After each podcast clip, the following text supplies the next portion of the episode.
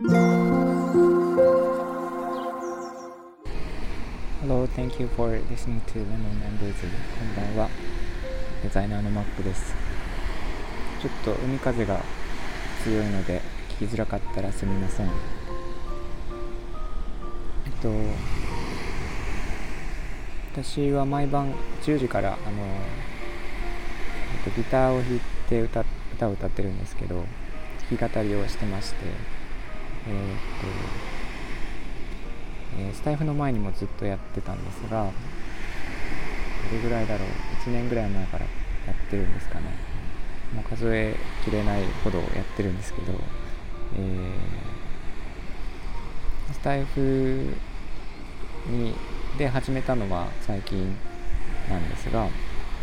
スタイフって最初はやっぱすごい緊張して、あのー、誰も知り合いがいないし、えー、とやるたびになんか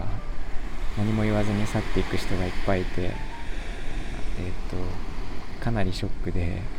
えー、すごい最初は汗をかきながら、えー、と毎回ショックを受けてですね、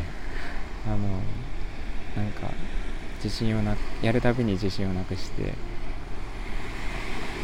たんですけど、最近あの決まって来ていただける方が増えて、えー、徐々になんか喜んでいただけてる よ, ような気がしてて、すごいそこはすごく嬉しいんですけど、え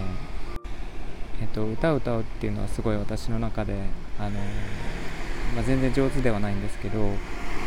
自分の生活の中ですごい重要な時間になっていて、うんとなんかすごい落ち込んでる時にも自分の大好きな歌を歌うと、えー、元気になるというか、あのー、前を向いていけるんですね。それだけでも力になるんですけど、えっと、それを聞いてもらえる人がいるっていうのはすごく嬉しくて、でさらにえっともっと聞きたいとか、あのなんか毎晩楽しみにしてますとかっていうことを言われるとさらに嬉しくて、めちゃくちゃ落ち込んでる時でもその時間がいちじかんいちにちの中であるので、えー、その時間のために頑張るみたいな感じで、えー、いちにちをやり過ごすこともあります。それだけ大事な時間になってきていて、えー、自分がこうして大事な時間になっているということが他の人の大事な時間になっているというところになんかなりつつあって、そこはなんかもう私にとっては無償の喜びになっていますということをちょっと今日はお話ししたかったんですけど、なんか、えっと、お互いに必要とされるっていうのはやっぱり人間としてはすごく嬉しくて嬉しいと思うんですよね。